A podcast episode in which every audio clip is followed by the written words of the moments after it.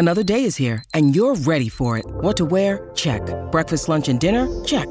Planning for what's next and how to save for it? That's where Bank of America can help. For your financial to-dos, Bank of America has experts ready to help get you closer to your goals.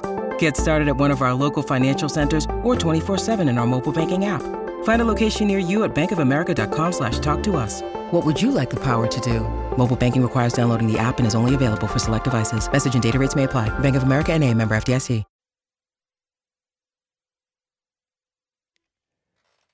Welcome in. It is the Gamecocks Central Takeover Hour presented by Firehouse Subs here on The Game. Tyler Head and Wes Mitchell along with you on this Friday afternoon, getting you set for a full weekend of not only college basketball, but N F L playoffs as well.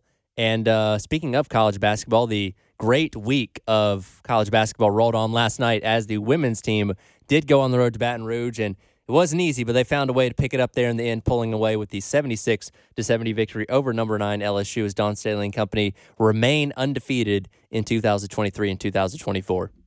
Yeah, I mean, that was the type of thing you dream of, and that's whether you are a South Carolina fan, really an L S U fan, or just a, a women's basketball fan. Awesome game. You always, just a, as a sports fan standpoint, you, you hope those things can just live up to the hype. And, and this game was obviously highly hyped up. L S U crowd showed out. Great atmosphere. Great example of what women's college basketball can be. Can be. And You know, I, I just I thought it was a fantastic game, top to bottom. And then, of course, South Carolina um, just doing what they do. I, I thought that – I thought – so Kim Mulkey tried to make a point during that in-game interview. She was like, they, they've been here before. We haven't. Right. And I was like, that's – they – if you look at they as a program. Sure. Maybe so. They as the actual – human beings on the court? Not not really. I mean, L S U is the team that has people who played and started in a national championship last year. So for South Carolina to have sort of, I mean, their entire team, as has been well documented, sort of taking on bigger and newer roles, I I thought this I thought this game, whether they won or lost, was exactly what they needed because teams have just not been able to test them yet this year. Sure. They had to deal with some adversity, being down eleven, you know, m- multiple times, really. It felt like South Carolina would chip away, then L S U would extend it back out. And so to have to fight through that on the road, huge crowd, great crowd, loud crowd, I, I thought that was fantastic. I-, I, I mean, you take the win if you're South Carolina, obviously. There was part of me that said it didn't even matter if you won or lost because this was going to be something that was going to be good for them in the long run in their final push for a title. And that's something we talked about a little bit yesterday. When you're a program that has experienced as much success as South Carolina has, you know, finding those motivating factors, finding those ways to always be trying to improve can be tough at times. And look, Dawn Staley is one of the greatest coaches to ever – you know, coaching this um, respective sport. So she's going to find a way to motivate her team. But like you said, last night was kind of the perfect opportunity to be pushed to your limits and, and not play your best basketball for three, three and a half quarters roughly and still find a way to win to where you come away, you're still undefeated, all that's good, but you really have to look yourself in the mirror and say, wow, we really escaped with that one. What do we have to do going forward to get better? Because you have the opportunity to potentially see that team again in the S E C tournament, maybe in the N C double A tournament again. Like, they are a national championship contender once again, and they gave you everything that they could ha- that you could handle for four quarters last night. Again, came away with the win, but you still have things to improve on, still to have things to work on. Yeah, and I think that I think that's a good thing, and I, I think that if you are if you're South Carolina and you're trying to just continue to develop um, as individuals and as a team, you need to be in those moments. And really, because because things have, in some ways, I believe the way Dawn Staley said it in the past, uh, things have come so easy for this team. They've been able to to blow teams out at, at times and not even play near their best, and, and that's just because they are truly that talented and, and is that deep of a lineup. And so for South Carolina, you, you imagine at some point on the path to another possible title, you're going to run into a game where you have to face adversity and where you're down and where maybe you're just not playing all that well and you have to kind of just grind through it and give yourself a chance. They obviously adjusted at halftime, came out with a lot more energy in the second half, kind of took took the fight to L S U. I thought they were way more, South Carolina's way more physical to start off the second half. And, you know, then you just look down the stretch, making big plays. Breezy Hall, who I, I think is another just perfect example of how this staff develops players. Her jump from last year to this year has been phenomenal. Her confidence, the, the way she shot those two three-pointers late that ended up being the difference in the game was just um, – that that's what you want to see from players as they continue to develop within your program. And it would have been easy, you know, you build all this confidence mm-hmm. by, again, beating up on teams that, that are talented in their own right, some of them, but South Carolina's sure. just been better than everybody they've stepped on the floor with. Yeah. It would have been well, easy to kind of – I don't want to say give in to the moment, but to be a little less confident in that moment. Sure. And she stepped in and used her, I mean, perfect form. She has a beautiful shot. And she relied on her training, remained confident, and drilled both of those shots late. And, you know, South Carolina ended up going seven or twenty from beyond the arc last night. We've talked so much about how big the three ball has become in this offense this year, which is kind of the biggest change from what they were a season ago and in years past, where they were just, you know, this physical dominant team that was going to beat you up the entire time, which they still do an element of that. But now you have the three ball, which adds a lot more flash to what this offense is. And they, they did struggle with it through parts of that game, but they hit threes at key times. You mentioned Breezy Hall with those threes at the end of the game that really kind of sealed it for South Carolina. And I point to one full Wiley right before halftime. She hits it literally a buzzer beater at halftime to um, you know send uh, South Carolina to the locker room, still down at that point in time. But you know, you talk about carrying at least a little semblance of momentum into the locker room. Kamilla Cardoso finally got her first points of the game with about twenty-eight seconds left in the second half. Like those little things they were able to carry in the locker room that you said, you come out in the second half, play a lot better, still, you know, trailed for roughly the next quarter and a half. When they finally got the lead, didn't relinquish it, were able to come away with the victory last night. Yeah, for sure. And um, Full Wiley has found a knack. I, I think she thrives in, in kind of those moments. She's found a knack for, for hitting buzzer beaters, it, it seems like, at the end of quarters and halves. And so that was not a surprise. I, I thought she really I, I don't know what the box score would show for her, but she really gave them a boost in, as far as hanging around in the first half. And for, for a freshman who, as we've talked about earlier this year, is in a spot where for the first time in her, I'm sure, entire basketball life has had to sit and watch at times, has had to say, look, uh, I'm, you know, there are veterans ahead of me. There are girls who have waited their turn ahead of me. Now I have to at times wait my turn. She was bringing the energy on the bench as well. Like even yeah. when she was not on the court, she was uh, very involved in the game, encouraging her teammates. And then actually as dynamic as she is as an offensive player, she's a superstar. I liked how she played defense, man. Like, she was locked in. She was being disruptive. She was um, being high energy on that side of the ball as well. I, I thought that was big for South Carolina because, you know, this, this is an L S U team that, you know, they, they have some superstars in their starting lineup. I don't think they were near as deep as South Carolina. I, I thought they were – they don't necessarily um, – have a lot of depth at, at point guard. They're trying to, I, I guess, play Van Lith there, but mm-hmm. um, I, I thought the, the broadcast actually did a fantastic job of pointing out a couple of times where entry passes from the guards for L S U were not quite as accurate as they could have been. Sure. And that led to either foul opportunities, um, you know, on the L S U side or turnover opportunities for South Carolina. And so, No, I th- I thought that was a, a, a big difference in this game as well. And then, of course, um, a I, I thought Angel Reese, um, just not a very good decision on that final foul. The, mm. She was upset with the the fourth foul, but I think when they showed the replay, it, it was a foul. Sure. And then the fifth one, she was she just walked up. She knew she yeah. had fouled. You've got two other teammates around the basketball. You got to just know, unless yeah. I have a clean block. Yeah, yeah. Uh, grabbing, I think it was Raven Johnson's arm there. Silly. I mean, it's not going to be any any kind of controversy. It's it's a clear-cut call there, and, and you know South Carolina did, did a good job of trying to attack whoever she was on, trying to force her to get that foul. And then for the last four minutes of the game, you mentioned L S U not being deep. They only pulled two girls off the bench with uh, Del Rosario and, and Powell um, to where once you lost her, again, not only one of the best players on that team, one of the best players in all of college basketball. South Carolina took over from there and was able to close out the game on an eleven two run and, um, you know, end up winning it there. So, um, yeah, you know, a mistake on uh, Angel Reese's part there, not playing that very smart at the end of the game. But, again, that's kind of one of those things that when you see the opportunity, you take advantage of it, and that helped you win. It, it did, and I, I thought the, the beauty of this team is you can sit there and you can pick out, hey, this girl made a great plays that help you win. I mean, early on, you know, she wasn't as much of a factor late, but Chloe Kitts uh, mm. really, I, I thought, was up for the moment for South Carolina.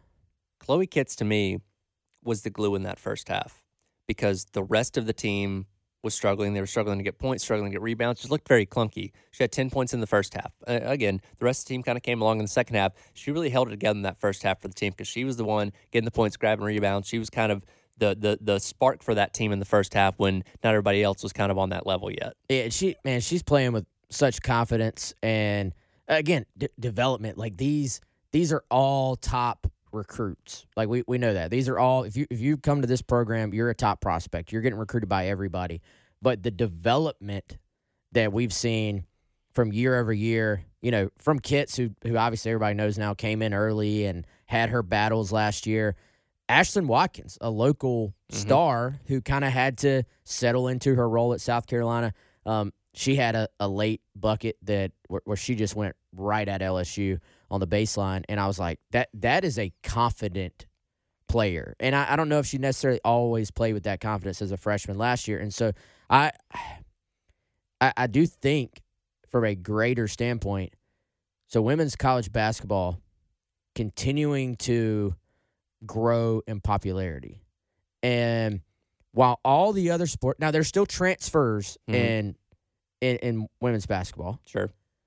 That L S U team, transfers across the board. South Carolina obviously um, goes a little bit more towards the development piece, but Powell Powell's been a big part of the team yeah. this year. Cardoso, we, yeah, Cardoso we think of well. her as a as She's a been high here school, for a while, yeah, but still, yeah. Um, originally went to Syracuse, yeah. But even then, if you're a fan of one of these teams, you get you know one, two, three, sometimes four years of buying into watching one of these players, whereas, sure. you know, we've talked about it with football, men's basketball, all these other sports. It's kind of year to year. One, you know, the rosters are just so much turnover. So sure. I, I do well, wonder, does that not continue to help the popularity of women's basketball moving forward? I, I think it could, and, and you know, Dawn and, and, and Coach Mulkey, you know, last night both talked in their post game about you know how big a game like this was for women's basketball. We obviously talked about it a lot. You know, with the Final Four and the buzz that surrounded that last year and the great ratings those games got and all that kind of stuff, you know, when we tune into sports, obviously we want to see good competition, but we also tune in for the familiarity of the characters, of the players. And when you have mm-hmm. not only the coaches in Staley and Mulkey and, and like that, but you have your Angel Reeses, you have your Kamilla Cardosos. Last year you had Leah Boston, girls like that, these names that you know that you respect as the best players in college basketball. When you hear, hey, they're going to be playing against each other, I want to tune into that because those are brands that you've come to know. And, and you know, part of that can also go to the fact there's not as many opportunities in a professional sense when it comes to women's basketball because the W N B A is a lot smaller, not as many draft picks, not as many opportunities to go to the league, you know, if you're a great player at the college level. So, yeah, these girls stay in college a lot longer. There's less movement across the board when it comes to the transfer portal. Still some, as we mentioned, but you do have that opportunity to have that familiarity, much like college basketball was twenty and thirty years ago, where guys were hanging around three, four years, and you really got to know them, got to hate them if you're on the other side, and really kind of build these brands within the sport. We're kind of seeing that with college basketball or women's college basketball now. Yeah, and even, you know, I, I had this thought with uh, with college football this week. We, we've lost, uh, for the sport, two of our great personalities in Saban and Harbaugh, two of the, the great yeah. brands, two of the big names, two of the, you know, you either love them or you love to hate them. Sure. And so last night's game ha- had everything, both uh, as far as the coaches go, yeah, two just two dynamic uh, individuals, but two very different individuals. And then sure. both sides, you have personalities on, on each side. You, I mean, here in Columbia, we obviously looked at L S U as playing the villain Sure. role, but you know, if you're an L S U fan, you probably found some reasons to right. to dislike South Carolina. So right. um, it, it had the it had the story beyond right. the actual game as well. I'm I'm really glad you brought up that point about losing some personalities in, in college football, because I actually brought that point up earlier. I do want to get your thoughts on that. We'll hit that coming up. It's the Gamecock Central Takeover Hour presented by Firehouse Subs. He's Wes Mitchell. I'm Tyler Head here on The Game in Columbia, Florence, and Myrtle Beach. one oh seven point five The Game app and stream live on The Game T V. Sponsored by Shepherd's Glass. Welcome back in. It is the Gamecock Central Takeover Hour presented by Firehouse Subs. Tyler Head, Wes Mitchell along with you on this beautiful Friday after or morning, not afternoon yet, as the sun has finally come out, giving us that false hope of spring before it gets cold again next week. Um, but the nicer days are hopefully not far away on a consistent basis. Um, you said something a moment ago. Actually, real quick, remind everybody, coming up in a little bit, we have another chance for you to win the Vegas Big Game Giveaway. Another keyword is going to be coming up in the halftime show um, with uh, me and Terry. Uh, again, you'll text that number to nine five eight one nine for your next chance to win the uh, Vegas Big Game Giveaway. Um, you mentioned something there in that last segment where we were talking about, you know, women's basketball, uh, about kind of relating it to college football, where you now you've had the characters like Nick Saban, Jim Harbaugh, no longer a part of the college game. I asked this question in the nine o'clock hour and got a fair amount of responses to it. I believe college football is without a villain going into two thousand twenty-four. Nick Saban was at that helm for roughly fifteen years. Not that he's a bad person by any means, but he Encomp- he encompassed that, like, you either loved him or you hated him. And a lot of people hated him because he was so dang good. And even in, as of late, Jim Harbaugh, with the controversy and with his quirkiness and brashness, rubbed people the wrong way too, where a lot of people either loved him or hated him. I even go back to a couple years ago, Urban Meyer, when he was in college football. Now, he was kind of a bad person when it came to off-the-field stuff, but he's somebody that kind of encompassed that villain role as well. I don't really think we have that going into two thousand twenty-four. Now, there are potential candidates out there that could ascend to that level, but I don't think anybody's in that same conversation with those three guys who are now no longer coaching in the college game. Yeah, and you you need those personalities. Like, believe it or not, they they drive things off the field. Every, everybody loves a good story, and sure, whether you even think of it like that, it's kind of like it's not. I mean, it's like pro wrestling. Sure, you you don't you don't care about a pro wrestling match unless there's a story to make you care about it. And that uh, in some ways expands to college football. Now, a great game is going to be a great game. If there are high, high stakes for it, you know, there's going to be high stakes. But it, it, there's a reason they put together those little cinematic trailers going mm. into a game and uh, provide you storylines and provide you reasons to care. And so, you know, th- there will always be, you hope, another guy to come along and, and take up that mantle. But for right now, until somebody steps forward with that, it, it does. There is a lack of, uh, I think, personalities. And but you, you also you have to have enough success that that personality matters. That's the big thing, because, and I brought up, okay, you know, Kirby won his one back-to-back national championships. Dabo obviously has two national championships, and those guys can be in that conversation. I don't think, and look, we're we're going to be preconceived to, you know, think negatively of Dabo because of the rivalry aspect, but from a national, you know, perspective across all of college football, and yes, we like to talk about the goofy things that Dabo says, you know, in press conferences or, you know, talking to Tyler from Spartanburg, but I don't think he's like universally hated across the landscape of college football or seen in that villainous light the same way like a Saban or a Harbaugh would have. And Kirby Smart's kind of the same way. It's like, yes, he's been successful, but I don't think he is, you know, uh, rubs people the wrong way like some of those other coaches do. But you do have to have the air of success, because we did have some people that brought up on the Firehouse Subs text line, eight oh three, four oh four, sixty-one hundred, like Lane Kiffin. Lane Kiffin, very brash personality that rubs people the wrong way. The success is coming. Had a great year this past year at Ole Miss, you know, eleven win season, on the cusp of maybe being a playoff team this upcoming year with everything they do in the transfer portal, but that success has to be consistent. Same thing with Coach Prime out there in Colorado. Obviously a big personality that people feel one way or the other about. They went four and eight this year, which is exceeding the expectation, more than what people thought they were going to do, but they have to be a, like a legitimate national threat to kind of, in my opinion, get to that upper echelon of that villain type of role. Yeah, they they are the two that are kind of in the queue right now, you would say. Like, I, I I struggle to think of anybody else who has the personality to kind of pull that off right now, while also having, at least in the case of Ole Miss, a team that can do it. We'll see with Colorado. Mm-hmm. I mean, they, they were the center point of college football for a couple of weeks. Now, some of that was media-driven. Sure. But once they beat T C U, and you were like, wait, is this team actually good? And come to find out, they – they weren't, but they were better than expected. So, yeah, Prime is obviously going to be the top example.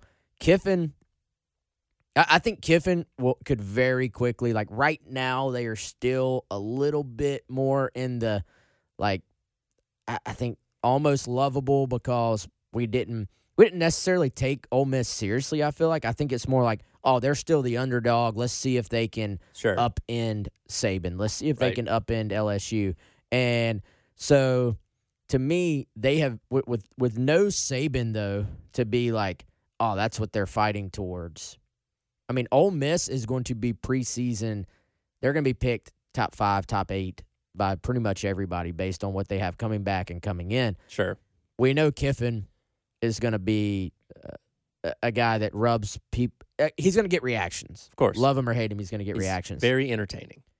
That, I feel like, could very quickly yeah. – he could turn from face to heel sure. very, very quickly. And may, maybe that starts this offseason when team when fans start getting tired of hearing about, oh, this is Ole Miss's year, this is Ole Miss's year. It, now, it, it's a better storyline. It's more fun of course. If they are chasing a Nick Saban-led Alabama because then they're kind of still the underdog and it's they've never done sure. it before. Well, and he, he was the one that consistently poked the bear when it came to Saban. Now, yes, the results on the field didn't end up in, the, in that way, but he was, wasn't the person to take a jab at him at a press conference or, you know, mess around with him on social media or whatever it may be. So, again, the, the, the character elements are there, but the success does have to follow. And, look, this isn't going to be fixed in one year. If Ole Miss goes on and wins the national championship in a single season, we're not going to say, whoa, suddenly, you know, Lane Kiffin is the guy, the villain of college football. It's going to take sustained, sustained success over a couple years to kind of cement yourself as that guy. I'm trying to think.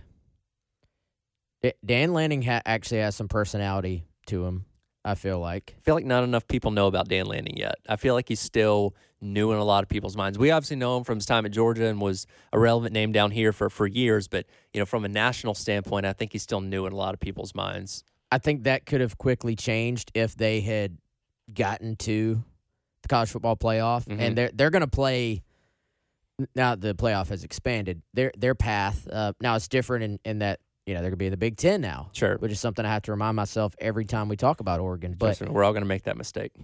But I, I think in terms of getting in, you know, they're they're, they're going to be in a lot of national matchups. Sure. And – um you know, now they're, they're going to be facing Michigan, Ohio State on a relatively normal basis. So he he's someone, if you pay attention to him, he does have a little bit of personality to him, especially to be a, a, a defensive guy. A lot of times defensive guys are a little bit more low-key, I feel like, in press conferences, whereas offensive guys are a little bit more kind of out there. Mm-hmm. He, he's got a chance. I'm trying to think across the board. Sark, mm, I don't know. I brought up Ryan Day, but I, I feel like he's more of kind of puts his foot in his mouth guy more than anything else. Well, and he, dude, he's, it's hard to believe. Ryan Day's been there for what, seven years now? Is uh, this year eight? It's getting close to that. What, uh, Meyer last season in eight, eighteen maybe, eighteen, nineteen? Like yeah. it, it, it feels like Day. But he was the offensive coordinator before that, so yeah. he's been in the program for so a while. He, he's been there forever now and just hasn't really emerged as a guy that people either love or hate, I feel like, nationally. I feel like there's a, a notion because he's at Ohio State, which is a big brand in college football, that kind of elevates him a little bit. You know, if he was at Indiana doing the same things with me talking about him, but, you know, being tied to that kind of brand certainly elevates him in a lot of people's minds. But I don't think he's like, because an element of villain, again, is somebody, there has to be fear of facing that team. We'll get you mm. in, and ties into the success part. Like, you may have hated Nick Saban, but you were terrified to play his teams because they were so dang good. And obviously, same thing with Michigan the past couple of years, the success that they had. Like, that goes hand in hand with it. And Ohio State's been good, obviously, um, but they've been, you know, kind of a step behind Michigan these past couple of years, um, primarily under the uh, Ryan Day tenure. Brian Kelly? That's a that's an underrated one right there. Hugh that, Freeze? That, can they get turned around quick enough to? Maybe. Hugh Freeze also has that element of, like, we know he's done nefarious things off the football field, but he's like denies it, you know what I mean? Like, doesn't even acknowledge that those kind of things happen. So I think that got also kind of bakes into it. Who he is a good football coach, and we've yeah. seen him have success, not to like that upper level quite yet, but he could certainly get Auburn there in the next couple of years. Yeah, and and he'll have like the Bible verse under his name oh, yeah. on the like, graphic. Come on, man. we you, we know what you did at L S U. Allegedly. Allegedly, right. Yeah, I guess so. Anyway, good conversation. At Ole Miss. Yeah, good conversation to have of, you know, the future of college football with or without villains. We'll, we'll dive back into some basketball coming up next, as we did hear from Coach Paris last night on Carolina Calls, as they get set to refocus as uh, they got Missouri coming up tomorrow. We'll dive into that up next on the Gamecock Central Takeover Hour, presented by Firehouse Subs here on The Game in Columbia, Florence, Myrtle Beach, the one oh seven point five The Game app, streaming live on The Game T V, sponsored by Shepherd's Glass. Some, they've had some close losses, and trust me, this league, we, we used this last year. This league will wait for you, right? It doesn't matter when you go on an eight-game winning streak. It doesn't matter when that happens. You can start off zero and six and finish off, in a, and, and they're going to wait for you. The nation's going to wait for you to be back in the good graces if you ever do that. You think about last year, I think it was Mississippi State started off one and seven in the league, right? Yep. It makes the N C double A tournament. Yep. So and Arkansas started off terrible in the league. one hundred percent. Yeah. So there's no, you're never out of it in this conference. Uh, you're never out of the, the, the grand scheme of things because of the strength of this conference. So what a better way in their minds to get their streak started than to come here and exact a little revenge on us. Welcome back in. It is the Gamecock Central Takeover Hour presented by Firehouse Subs. Tyler Head and Wes Mitchell along with you here in the eleven o'clock hour. That, of course, was Coach Paris last night on Carolina Calls. They get set to get back in action coming up tomorrow afternoon as they take on Missouri at one o'clock out at Colonial Life Arena. Pregame coverage starting right here on The Game at twelve thirty. And it's obviously been a very fun week on all fronts for basketball, starting off with that win against Kentucky and, you know, last night against, um, you know, L S U as well for the women. I, I think... you know, how this team looks tomorrow is going to be just as important and just in, and as indicative of what the success they're going to have going forward is as Tuesday night's win was, because you're riding high, you're feeling good, you know, everybody's finally talking about you from a national perspective, you know, probably going to get ranked here in a couple days um, as well. And you have this opponent that's coming in that you barely scraped by a couple weeks ago in Como, hasn't won a conference game. There's this natural inclination. Again, we're talking about eighteen to twenty-two-year-olds like, hey, we would just be a top ten team. We shouldn't have any problem with Missouri. Be careful, because that's where you can trip up. Yeah, you're you're on a high right now, obviously. And, and I don't know how many of these guys have online classes versus in-person classes and, and all that, but I, I always thought it was interesting in traditional college athletics how you go from just going to class and mm-hmm. hearing all your classmates praise you right. for a week after maybe um, maybe your classmates, maybe you hear little murmurs about, oh, you know, we stink, or, or you don't hear anything and you don't even get acknowledged, and then kind of all of campus is buzzing, or really this whole town is buzzing right now about basketball. And there there is a, in my opinion, leading up to the game on Tuesday, it felt kind of like the buzz leading up to a f- big football game. Mm-hmm. And so people have been talking about this team. I was at a restaurant on Wednesday night, and the people around me, hey, you know, we, we beat Kentucky on Tuesday, and uh, we're really good this year. And so there's a, a real buzz about this team. So I do think the fact that you have a a group of veterans, now they maybe haven't all played together until this season, but these are older guys. These aren't, for the most part, freshmen and sophomores. So you have great leadership on this team. I, I think they are going to be able to handle that aspect. But there is just also the fact of, hey, this is sports. And sometimes you're going to have games where everything's clicking. Sometimes you're going to have games where it's not, and you have to still find a way to win, especially at home. Missouri's probably sitting there saying, hey, we owe these guys one. We may have struggled, but we were in a position to to beat South Carolina at Missouri, you know, at home for them. And so there's a lot that's going to be on the line, I think, for South Carolina. Missouri, you're just trying to to find something to get some momentum going. South Carolina, you're you're looking at seventeen and three overall, five and two in conference play. If you can just take care of business, one o'clock tomorrow, C L A. And, hey, the, the fans got to find a way to get up again as well. It's probably not going to be quite like number six at your place, blackout Tuesday night. Sure. From what I've seen, though, looks like from, you know, the, the tickets are close. I mean, it might be close to being a sellout again. Mm-hmm. South Carolina have to bring the energy again. Um, I think Beamer's speaking at halftime. Yeah, he's going to be able. He's going to introduce the new recruit or commits, new transfer guys, kind of yeah, introduction guys. of the new guys uh, for this year. Yeah, so that actually at a town like this always adds a little bit of extra buzz as mm-hmm. well. So it, it's all right there if you're South Carolina. You. This This is a good problem to have, right? Like, you'd sure. rather have this problem than you would be sitting there like last year where you're just trying to find anything positive. So yep. uh, it's not the end of the world if you lose, but, man, you have a chance to really continue to build some momentum in a sport that can be up and down from game to game. Well, and building momentum is especially important considering the fact that you have another huge test coming up on Tuesday night going on the road to Tennessee, another perennial national championship contending team that is lighting the world on fire this year in S E C play so far. So so this game's kind of sandwiched in the middle that, you know, you just can't look past it again. And Coach Paris mentioned it last night on Carolina Calls as well that, you know, he's been kind of preaching it to the guys this week, like, I want you to feel like to treat the Missouri game from a couple weeks ago like you lost it. And, again, you tied it up in the last couple seconds. I think uh, Cooper hit the, the tying shot to send it overtime, and then you won the game in overtime. But you were behind for most of that game, and you had to claw your way back at the end to find a way to win. So it wasn't your best game of basketball. You still found a way to win. And, you know, you got to kind of, um, you know, again, now that you maybe lost a little bit of the chip on your shoulder that, oh, nobody respects us, nobody's paying attention to us, you got to find those other ways to motivate these guys, and hopefully that's one of them, um, you know, with kind of knowing that this is an opponent that nearly got you a couple weeks ago. And I think uh, part of Lamont Paris's point in that clip we were listening to is that in this league, you were always a couple or a few good games away from looking around and being like, hey, we're on a run here, and you're always two or three tough games away from being like, man, this thing, is this thing falling apart? What, mm-hmm. What's happening? And so you, you have built up a little bit of a buffer for yourself. You're sitting there at four and two. You got to keep taking advantage of these opportunities. This is a oh and six in conference play Missouri team. It's at your house. You, you got to just keep keep this momentum going, because not only do you have, like you said, Tyler, number five Tennessee, you go to Georgia after that. So mm-hmm. you got back-to-back road games, a Georgia team that just beat you in Columbia.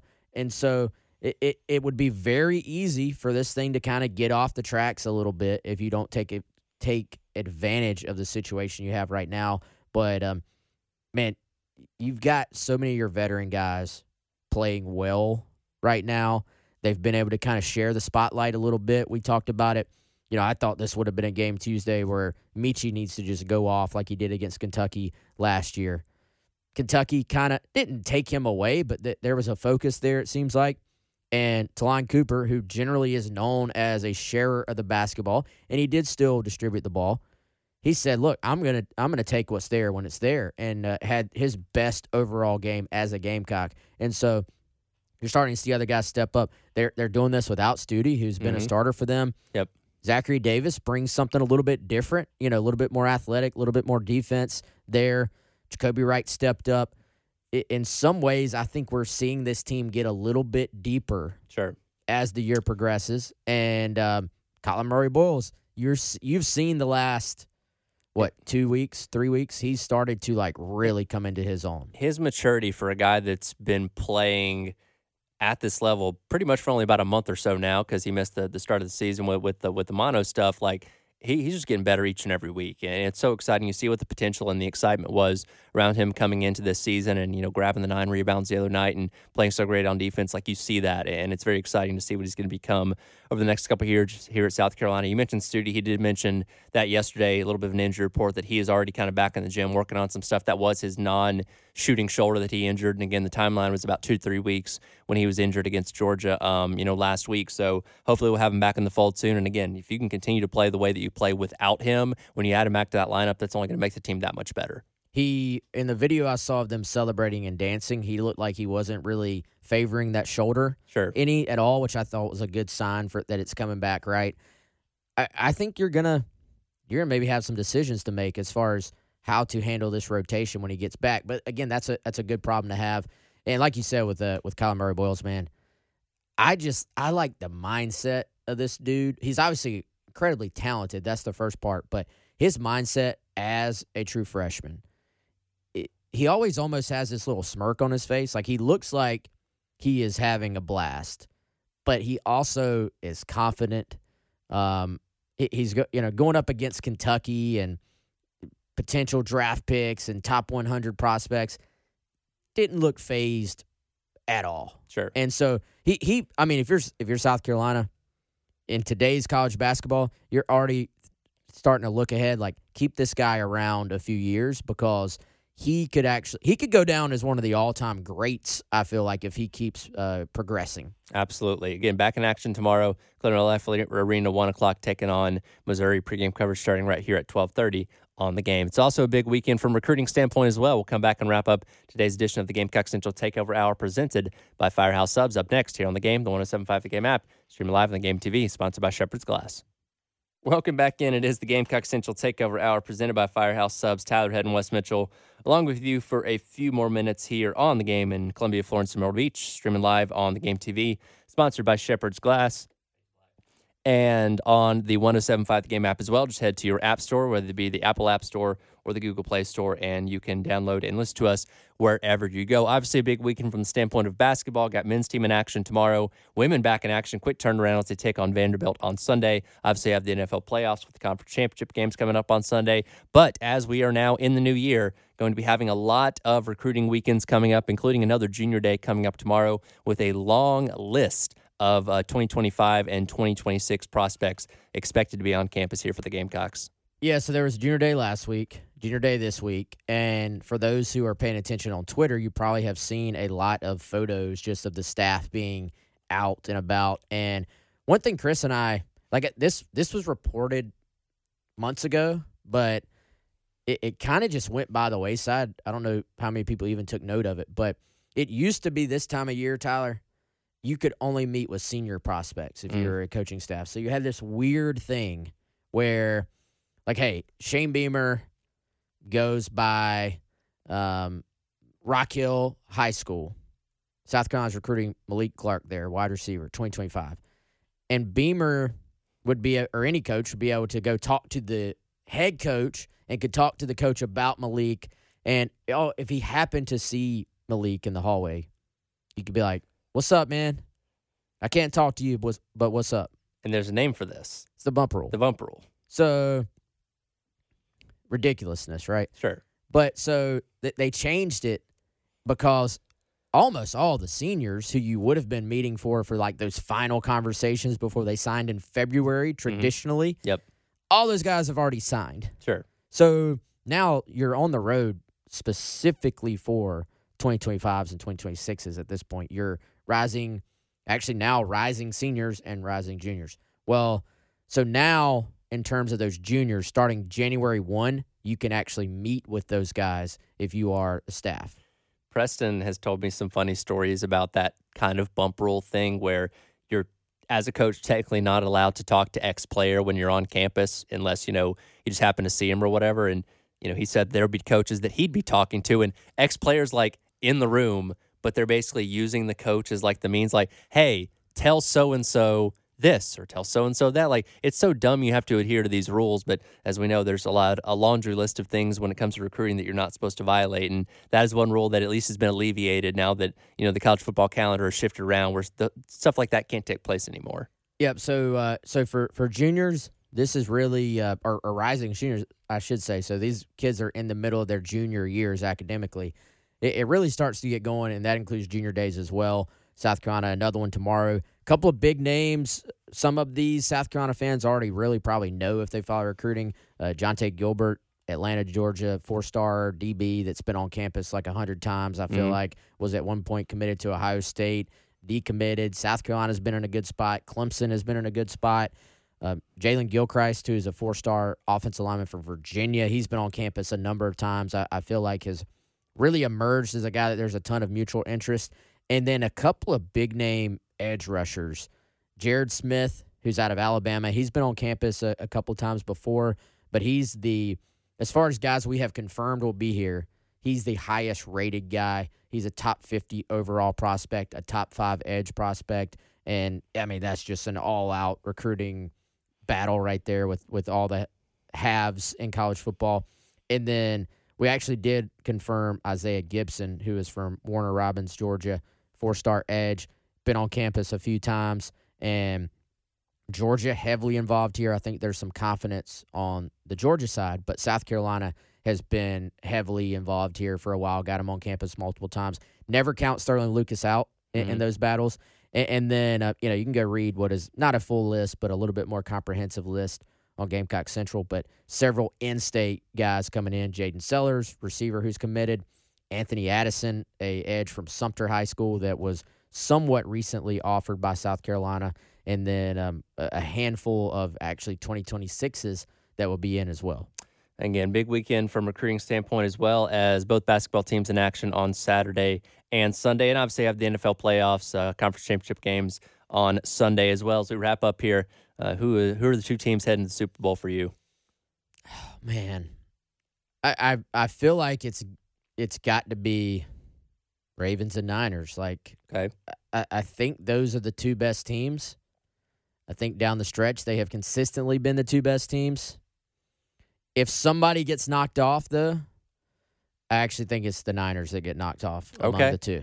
Maybe maybe hopping on the Lions bandwagon a little bit there. It it's, is fun. It's been a fun story. It's been great. Be cool to see him ride into the Super Bowl for sure. We'll see what happens this weekend. We'll react to it coming up on Monday. That'll do it for today's edition of the Gamecock Central Takeover Hour presented by Firehouse Subs. Halftime show with myself and Terry Ford coming up next here on The Game, the one oh seven point five The Game app, The Game T V, sponsored by Shepherd's Glass. All right, guys, we've been telling you the last few weeks about our newest sponsor and supporter here on the show, our friends at Classic Roofing. They're offering residential and commercial roofing services throughout the Columbia, South Carolina area and beyond. Uh, Joe Reeder and Max Sawyer, they are both longtime residents of the state of South Carolina with families who live right here. Give them a call today, eight oh three, five nine oh, seven eight seven oh, or head on over to classic roofing s c dot com for information on their services or to set up a free estimate. Uh, maybe your roof has not been looked at in a long time. That was the case for myself and my wife.